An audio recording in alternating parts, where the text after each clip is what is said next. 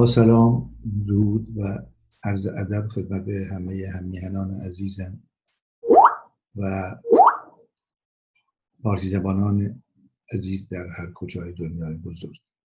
در هفتاد و نهمین برنامه نگاه روانکاو تلاش دارم تصویر روشن از ایران امروز تا اونجا که در توان مختصر من هست ارائه کنم. خاصیت و ارزش این دور تلاش ها این هست که هرچه از نظر تاریخی در جهان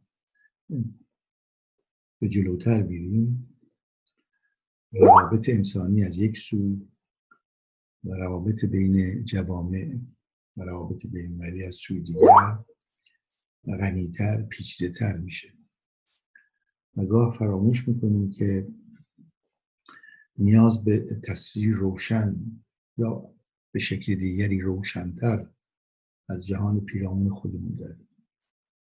این فراموشی باعث میشه که به تدریج در همان شیوه نگاهی که در جوانی داشتیم یا در گذشته داشتیم بمانیم و این شیوه نگاه تصویر موجود رو کمی مخدوش میکنه. این امر لازمی است که ما مجبوریم شاید اینطور بگیم که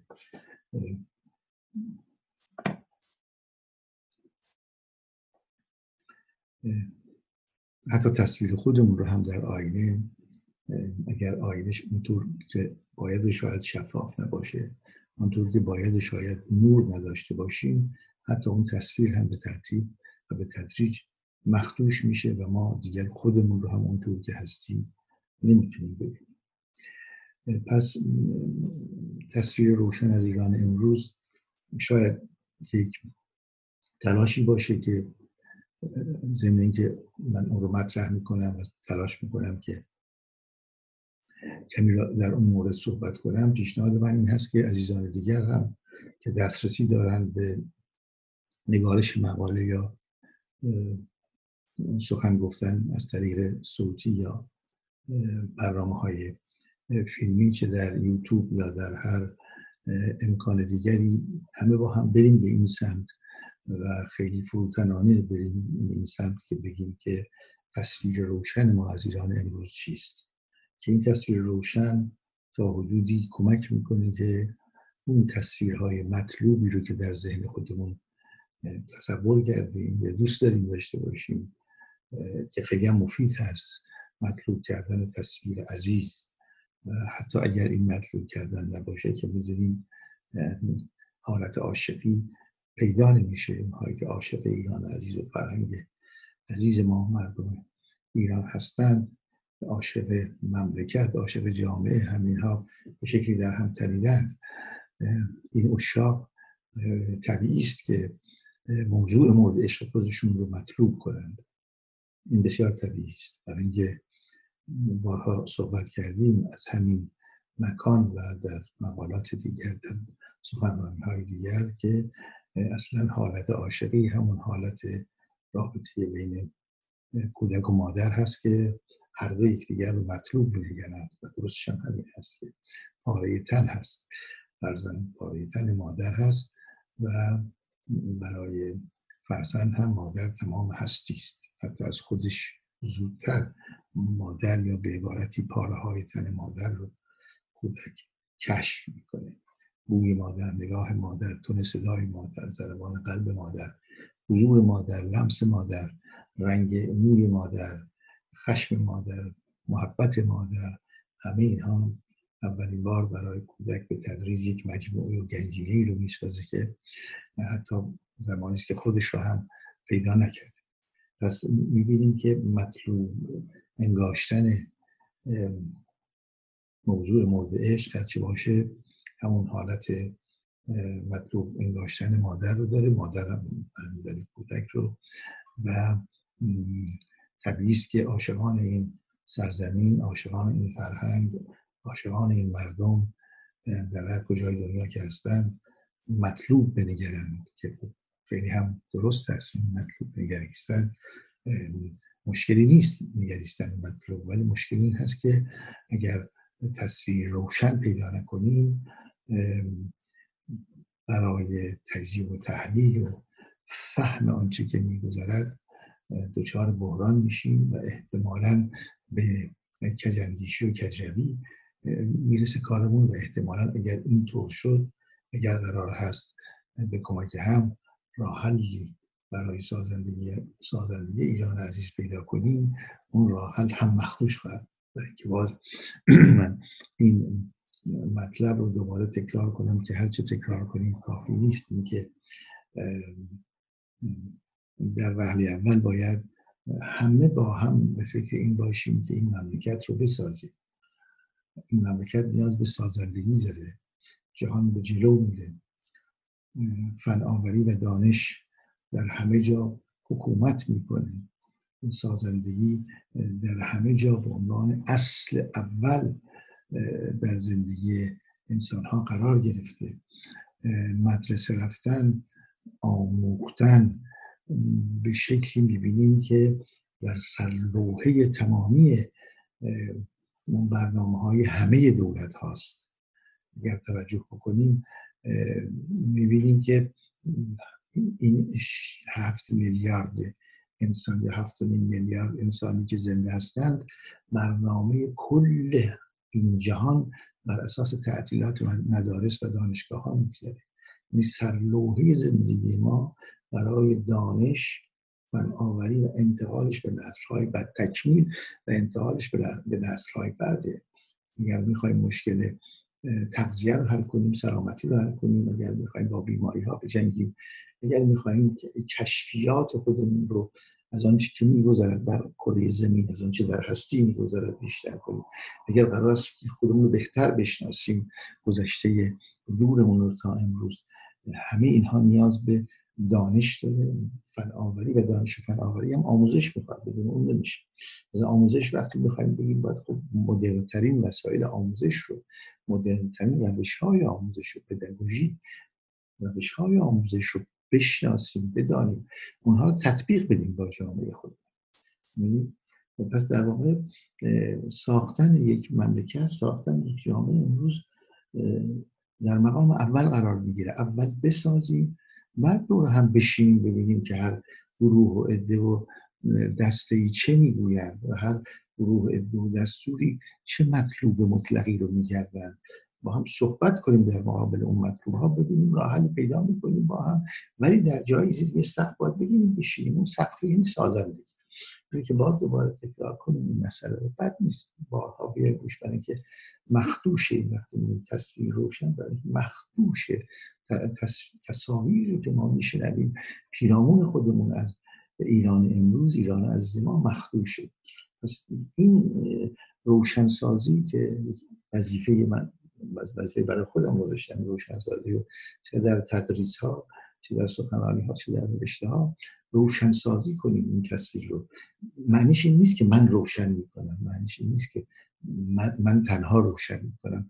من آنچه را که میفهمم سعی میکنم به روشنی بیان کنم و از بقیه استمداد میطلبم که من راهنمایی کنم و مطالبی رو که صحیح نیست رو هم تذکر بدن و خودشون هم همین حرکت رو انجام بدن. یعنی در واقع به شکلی باشه که ما همگی بتونیم با هم به این روشنسازی فضای ایران کمک بکنیم. پس این تصویر روشن به چه درد ما میخوره؟ به درد سازندگی ما میخوره، تفاهم با هم حول سازندگی.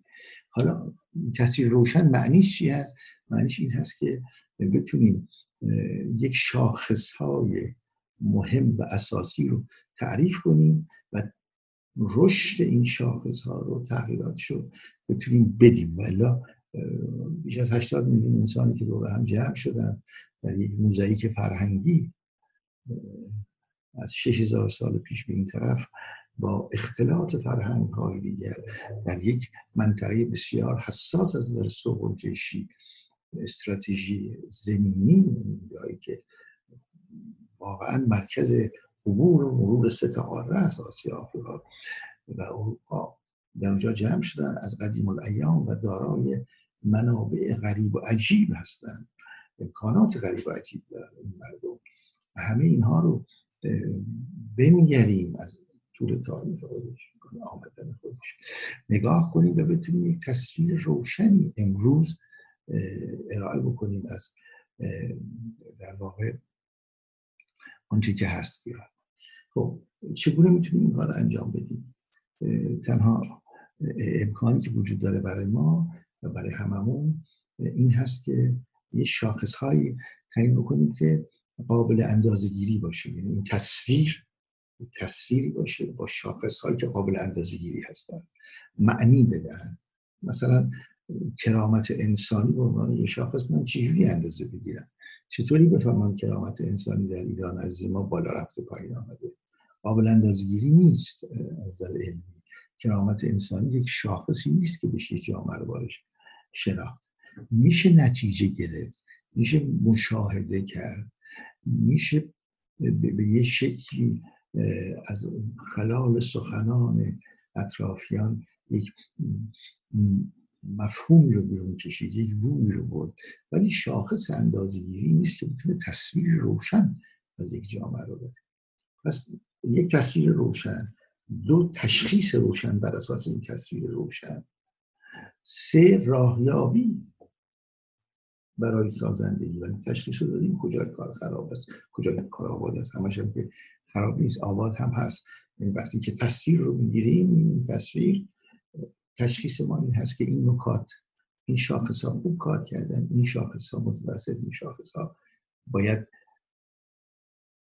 به جلو ببریمشون، عوضشون کنیم، زیادشون کنیم.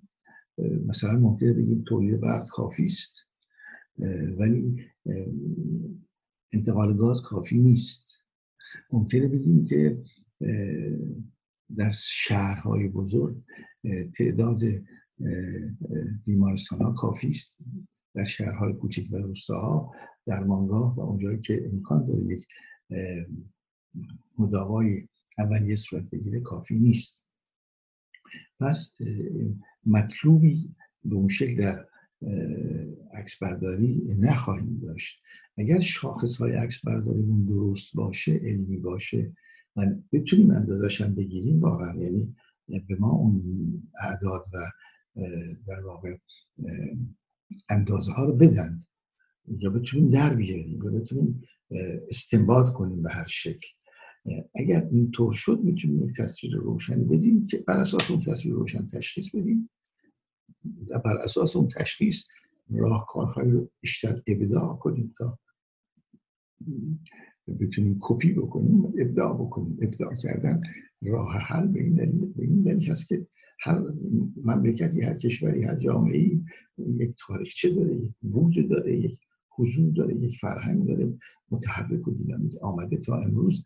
در حال نمیشه راه حل دیگری رو به اینجا زد. یکی از شاید مشکلات بدفهمی‌های برنامه‌ریزی‌های یکسان در گذشته همین بوده که عده‌ای از کشورها با این تجسم و تصور که بله یک راه حل بیشتر وجود نداره و اون راه حل هم ما قبلا ابداع کردیم، خوبه، باید همه جا از همین راه حل بریم، متوجه شدیم، مشاهده کردیم که حیف، برای اینکه میتونست همین راه حل ها در کل درست باشه ولی تطبیق داده باشه، به تطبیق داده شده باشه با امکانات هر جامعه، امکانات آب و هوایی، امکانات فرهنگی، امکانات حتی امکانات رشد خود همون مردم، امکانات همسایگی کجا قرار گرفته یک کشور. برحال این یک مقدمه بود که بریم سر این که آیا واقعا تصویر روشن از امروز ایران میشه داد، از ایران امروز میشه داد، چه چه میشه کرد.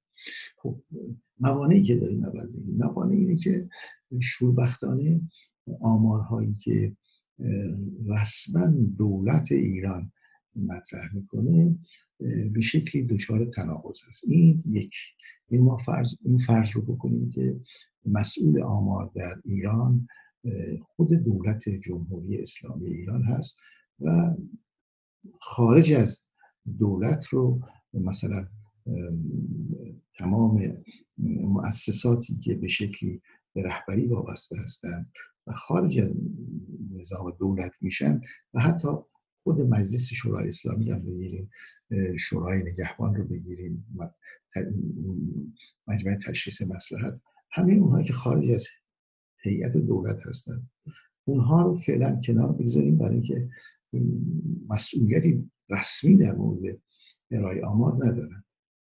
دولت رو بگیریم، خود دولت، دولت جمهوری اسلامی. دولت جمهوری اسلامی آیا پرسش اول اینه که آیا آمار شفاف، درست اندازه‌گیری شده، اعلام شده و آیا تناقض داره یا نداره؟ این یک پرسش اولیه ماست. زمانی بود که سازمان ملل در اول هزاره سوم کشورهای مختلف رو جمع کرد و گفت بیایید راجع به شاخص‌های اساسی پیشرفت و توسعه صحبت کنیم و این شاخص‌ها رو هم اندازه بگیریم هر سال در یک جامعه. این حس رو داره این کار که شروع شده، البته در ایران هم یک سال دو سال انجام گرفت، بکنم که اوایل دوران آقای خاتمی به عنوان رئیس جمهور. این این شاخص‌ها مثلا شاخص سلامتی، شاخص فرهنگی، شاخص درآمد روزانه، ماهانه یا سالانه هر فرد در ایران، طبقه بندی اینها در مثلا ده تا ردیف. به هر حال این خیلی عمیق این مسئله، این یک سری شاخص داریم، مثل زیر شاخص داریم. حسنش اینه که این, این هر کدام از این شاخص ها و زیر شاخص ها اولا در تمام کشورهای دنیا سالانه با کمک سازمان ملل اندازه‌گیری میشه و اعلام میشه. این اعلامی که میشه هم مورد قبول دولت هست هم مورد قبول سازمان ملل. پس این خیلی اعداد درست و خوب هست. دومی که خب ما میتونیم با یک متوسط سالانه مقایسه بکنیم، متوسط سالانه برای همه دنیا. مثلا اگر که رشد افسردگی مردم ایران یک درصد افزایش پیدا بکنه و ببینیم که رشد افسردگی یک درصد کم شده در سطح دنیا، این یک معنی میده. و اگر ببینیم که رشد افسردگی مردم ایران یک درصد اضافه تر شده نسبت به سال قبل ولی یک درصد کمتر شده نسبت به دو سال قبل، یک معنی میده. یعنی به هر حال مقایسه شاخص ها در به شکل تاریخی خودش در یک جامعه ایران یک معنی میده، مقایسهش با متوسط جهانی یک معنی میده، مقایسه این شاخص ها با کشورهای نظیر معنی دیگری داره و بعد از همه اینها مقایسه رشد فناوری که پاسخ میده به پیشرفت این شاخص ها در سطح جهانی یک معنی دیگری داره.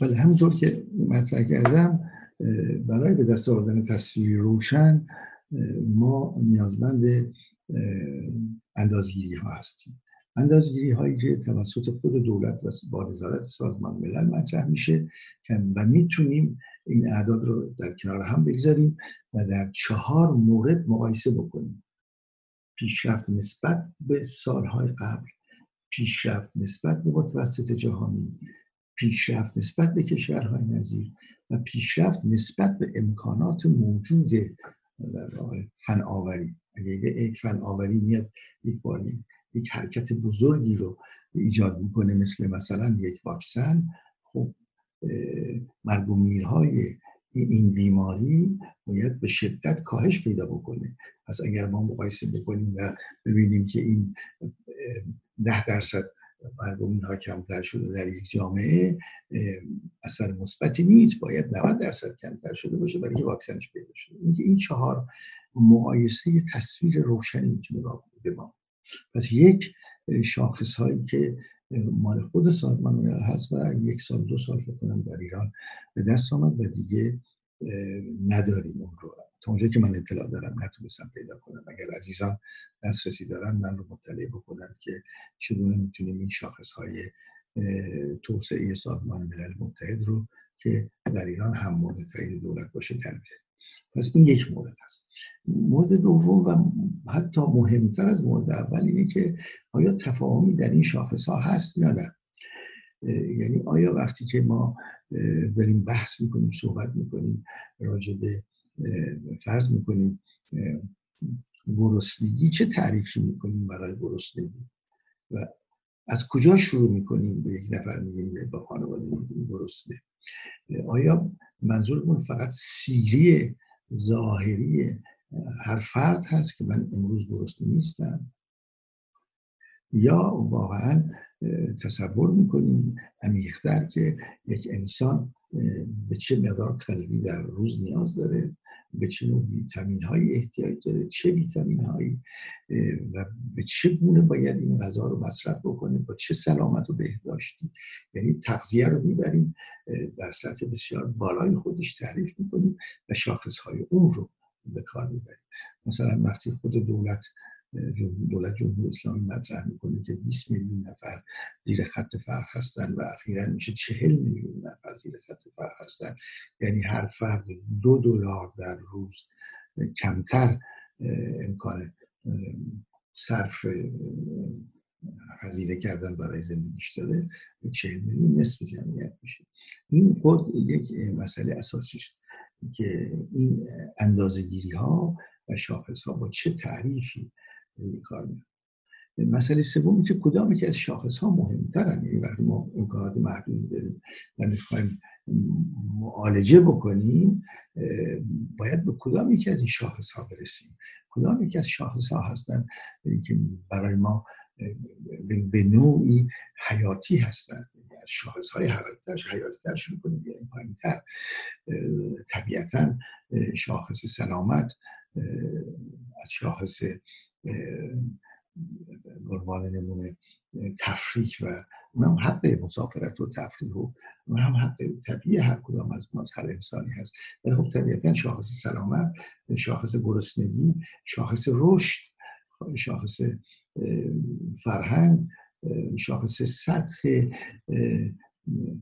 دانشگاه ها و دبیرستان ها و دبیرستان ها، شاخص میزان دخالت و حضور زنان در جامعه کار، اینا شاخص‌های خیلی مهمی هستن. خب طبیعتاً وقتی صحبت می‌کنیم مثلا مهم‌تره که اول انسان باید سالم باشه و به اندازه کافی تغذیه شده باشه، به اندازه کافی بتونه در محیط آرام بخوابه، استراحت کنه، دغدغه‌هاش کم باشه، به اندازه کافی امنیت حقوقی، سیاسی، اقتصادی داشته باشه. یعنی پوشش‌های پزشکی، پوشش‌های احتمالاً بیکاری، اینها رو بنز کافی، امنیت کلی، امنیت حضور در جامعه رو داشته باشه. اینها تعاریفی است که میشه گفت کمک میکنه به تصویر روشن از ایران امروز دادن که از یک نظر از یک طرف متاسفانه این به دست نمیاد امروز. خب تبدیل میشیم به چی؟ وقتی این به دست نمیاد، یک داوری رو نداریم وسط بذاریم، همه به اون داوری مراجعه کنیم، به چی تبدیل میشه؟ مسئله سلیقه‌ای تبدیل میشه و سلیقه‌اش اینه که از یک طرف تقریبا میشه گفت که کلی عواملی که وابسته هستند به دفتر رهبری، بیت رهبری، کلیه آنها بحث پیشرفت رو مطرح میکنن و اینکه دشمنان، معاندین این پیشرفت ما رو نمیبینند، میخوان نبینند و نمیخوان اون پیشرفت ها رو مطرح کنند، بر ضدش میخوان پیشرفت های ما رو روپوشانی کنند و نگید. خب طبیعتاً وقتی میگن پیشرفت منظور چیه؟ یعنی چه شاخص هایی رو میگن پیشرفت؟ این که بیست میلیون زیر خط فقر شده چهل میلیون، آیا این پیشرفته در مملکتی با این غنا و قدمت؟ بس میبینیم که شاخص ها فرق میکنه. یا به قولی بحث هست که اگر مثلا ما در عرض این چهل سال نیروهای انقلابی رو از دست دادیم، درست، ولی یه جای دیگه نیروهای انقلابی رو دست آوردیم، خب این نیروهای انقلابی تعریفش چیه که از دست میدیم و جای دیگه به دست میاریم؟ آیا تعریفش یعنی پذیرفتن ولایت مطلقه فقیه هست؟ هر کجای دنیا باشه مهم نیست، همین که بپذیرند. این برای ما مهمتر از خود مردم ایران هستند که چهل و دو درصد بیشتر در رأی‌گیری مجلس شورای اسلامی شرکت نمی‌کنند. این اینه در واقع. این مشکل واقعا عمده اینه که شاخص‌هایی رو که به نام پیشرفت مطرح می‌کنیم برای ایران عزیز ما، یک سری که از بیت رهبری، یک سری از دولت میاد که دولت هم زیاد این شاخص‌هاشون روشن و آشکار نیست، ولی بهتره، یعنی قابل شنیدن میشه، یه مقدار مفهوم پیدا میکنه شاخص‌های دولت، برای اینکه دولت به هر حال مسئله پول رو مجبور به عهده خودش بگیره. بانک مرکزی زیر کنترل دولت هست و دولت برنامه‌ریزی داره، حقوق مردم رو میده، حقوق کارمندان رو میده، از طریق کنترل مالیاتی میتونه بفهمه که هر فرد، هر گروه، هر دسته، هر شرکت، هر کارخانه در چه وضعیتی هست. نباشه دولت نیست. پس دولت هست که در واقع شاخص‌های اساسی اقتصادی، اجتماعی، فرهنگی رو میتونه بده، انسانی رو میتونه بده. وزارت بهداشت و سلامت داره، وزارت اقتصاد داره، وزارت نفت داره که میتونه مسئله استخراج فروش رو مطرح بکنه. و دولت دست در کار زندگی مردم داره و اونجا این مقدار با احتیاط بیشتری میرن و کمتر میان در دولت میبینیم که کمتر میان یه مقدار کلی صحبت بکنن، ولی باز هم به اون شکلی که باید شاید شفافیت نداره. و همین دلیل دو سه تا از در واقع کسانی که وابسته هستن به سازمان جهانی بهداشت مطرح میکنن که مثلا شوبختانه شوبختانه تعداد افرادی که از کرونا در طول این مدت فوت شدن پنج ماه خیلی بیش سه برابر تقریبا بیشتر از تعدادی است که خود دولت مطرح میکنه، برای اینکه در پزشکی قانونی نمی‌نویسن همه رو به نام کرونا و نام‌های دیگری که مربوط میشه به در واقع نقطه ضعف سیستم دفاعی بدن، اونو مطرح میکنن، به اون دلیل فوت کرده. به هر حال من وارد این جزئیات نمیتونم بشم برای که اطلاعاتم بسیار ضعیفه، ولی میبینم میخوانم که اعتراض رو میکنن که به این شکل. اما این شاخص‌های دولت هم طبیعتاً فرق میکنه نسبت به شاخص‌های بیت رهبری، عملی‌تر، عینی‌تر، مشخص‌تر، برای اینکه با پول سر کار داره. وقتی که دلار پنج برابر، شش برابر میشه، دیگه حداقل زمانی بود پنج برابر حدود از بیست هزار تومان همراه شد، تا چهار هزار تومان پنج برابر شد. این رو نمیتونه دولت مطرح نکنه، برای روشن اعداد اعداد و شاخص‌های دولت روشن. بعد می‌رسیم سر خود مردم، یعنی شاخص‌های مردم، شاخص‌های زندگی روزمره مردم، شاخص‌هایی که گفته میشه، فقط شفاهن گفته میشه میره جلو. دلار درصد رفت بالا، اونایی که رفتن به سمت بورس، به سهم بورس اینطور رفته بالا اومده پایین، رقم‌هایی که قابل قبول هست. و گرفتاری‌ها روزمره خودشون، وقتی مصاحبه‌ها رو گوش میکنیم، مصاحبه‌هایی که از تلویزیون پخش میشه، تلویزیون خود جمهوری اسلامی یا تلویزیون‌های دیگر خارج از ایران یا در مقالات مطرح میشه که مردم در فشار هستند و تهیه مایحتاج اولیه بسیار مشکل هست که مردم تهران پشت بام اجاره میکنند برای خوابیدن. خیلی خیلی سنگینه، سخته که یک خانواده برن در پشت بام بخوابن تا صبح بیان بیرون، بعد برن یه پشت بام دیگری دیگه با هم. نه تنها هیچ کدوم از شاخص‌های سازمان ملل نمیخونه، همچون بحثی نمیبردن که اجاره پشت بام، ولی یک شاخصی از این شاخص‌ها میشه به شکلی خارج از اون دو تا سری شاخصی که مطرح کردم، شاخص‌های زندگی روزمره مردم که نمی‌کشیم، نمی‌رسیم، تا حدودی خودکشی‌هایی که مطرح میشه، تا حدودی اعتراضاتی که هست، همه این آنچه را که گفته میشه و میشنویم. حتی هر چند هفته‌ای یکی از معممین معتبر اعتراض میکنن به وضع معیشت مردم، میشنویم اونها خیلی راحت میاد بیرون و در همه اینها میشه گفت که متاسفانه تصویر روشن داده نمیشه. یک مسئله اساسی هم این است که شاخص ها فرق میکنه. شاخص های مردم، وقتی میگیم مردم طبیعتاً طبقه متوسط، قسمت بالای طبقه متوسط، چون طبقه بالا بعد از متوسط رو اگه بگیریم مرفه یا بورژوا، اون اون طبقه رو ملاک نمیتونیم بگیریم، درصدشون کم هست. در تمامی دنیا زندگی اونها ملاک نیست، ملاک هیچ چیزی نیست، ولی خیلی قشر کمی از مردم هستن. طبقه متوسط مطرح هست و طبقات محروم. طبقات متوسط هم قسمت بالاش باز کمتر مورد نظر است، تعدادشون کم است.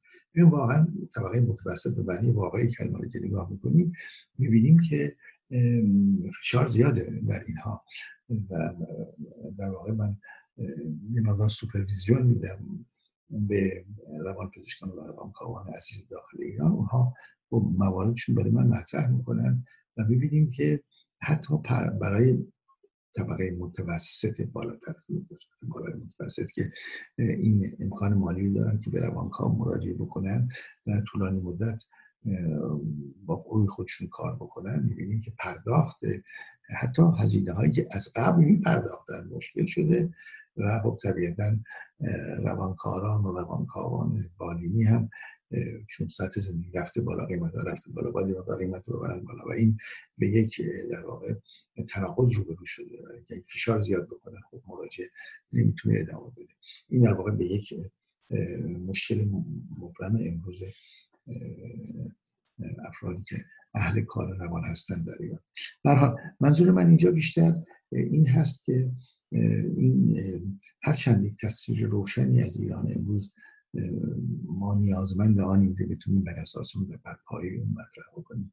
اگر که شاخص‌ها رو عوض کنیم، مثلا بگیم افرادی که به هر حال به هر شکل علاقه‌مند به ایران هستند و دل می‌سوزن برای ایران میان و مطالب مطرح میکنن، این رو سیاه‌کاری بهش میگیم.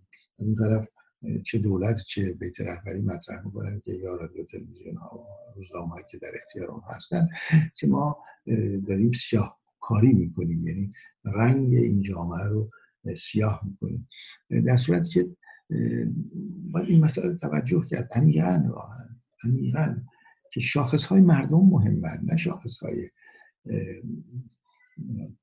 رهبری و دولت. کسانی که جامعه رو هدایت میکنند، رهبری میکنند، خب ما دو دو قسمت رهبری مشخص و مجزا داریم، معلومه، روشنه، یه چندین بار مطرح کردیم، همه میدارن که یه قسمتش رهبری است که در همه چیز دخالت داره و هیچ مسئولیتی نداره، به هیچ کس و هیچ چیزو در این دنیای بزرگ پاسخگو نیست. یک دولت پاسخگو داریم که ظاهرا در معامل مجلس پاسخگو هست، ولی اونها با هم حرف میزنن، هیچ مشکلی پیدا نمیشه. خود نمایندگان محترم به قول قدیمی ها همیشه نمایندگان محترم هستند. نمایندگان محترم هم وارد مسائل جزئی و عمیق نمیشن، با توجه به اینکه قوه قضایی که اصلا بحث دیگری است، حساسیت‌هاش چیزهای دیگری، حساسیتش کاملا سیاسی است و شاخص اونها هم عدد مهم تعداد زندانیان، تعداد کسانی برای مسائل اقتصادی، برای چی که واقعه در زندان هستند، برای مسئله مهریه در زندان هستند، این مسئله دیگه یا خود اختلاس ها، فساد که اصلا یک حلقه شده اینجا، یعنی در خود فسادگیر هم در سطح معاونت و به قضایی هم خود فساد میرم بچاره فساد هست. به هر حال یک برای تصویر روشن دادن اینجا من میخوام به اینجا برسم. برای مطرح کردن تصویر روشنی از ایران امروز ما کافی نیست که روی گزارش های کوچک و مختصر و سخنان همونطور که گفتم مثلا تعدادی از معممین یا افراد مسئول یا قصه ها و فیلم هایی که در واقع نوشته میشه یا تهیه میشه اونها یا یا مصاحبه هایی که هست یا اعتراضات خیابانی به اونها استناد پیدا بکنیم. مهمترین مسئله اینه که اساس رو بگیریم، شاخص های مناسب برای زندگی این هشتاد میلیون، اون هم از پایین شروع کنیم بریم به بالا، نه از بالا بیاریم به پایین. شاخص این که چند تا فرش دارن طبقه مرفه اصلا به درد نمی‌خوره، چیزی رو حل نمی‌کنه اون بالاست. اون فقط میتونیم بگیم نشان دهنده این هست که ادعایی که میشه بهش عمل نمیشه اون هیچ. ولی میخوایم یک تصویر روشنی از جامعه ایران عزیز و امروز بگیریم، هیچ راهی جزی نداریم که بیایم شاخصهای خود مردم رو از پایین بیاریم بالا، بفهمیم، بیاریم بالا و اونها رو بتونیم با هم مقایسه بکنیم. من بارها به دوستانم مطرح کردم که پیشنهاد کردم که ما میتونیم یه گروهی باشیم از عزیزانی که در داخل ایران کار میکنن، مسئولیت دارن، حتی در خارج در دانشگاه ها تخصص هایی دارن یا حتی در سازمان ملل هستن، دسترسی دارن به آمار، بیان یه گروهی که سالی یک بار شاخص های مهم رو رقم بدیم بیرون، سعی کنیم به طور علمی و همینجور اینو ادامه بدیم. اگر بیست سال سی سال این کار کرده بودیم، الان در واقع میتونستیم بگیم که تصویر بسیار روشن‌تری از ایران عزیز داشتیم.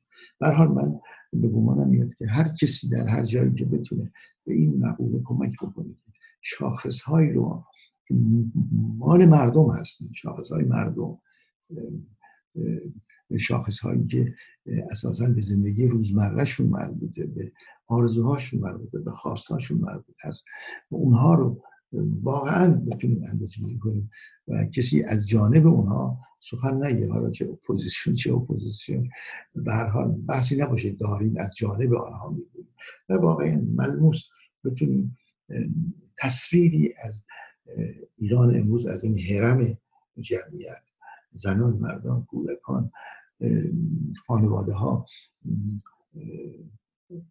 فرهنگ های مختلف، نظام های تولیدی مختلف، همین هم در نظر بگیریم، یک واقعا کار اقتصادی، آماری، جمعیت شناسانه‌ای بی‌طرف انجام بدیم.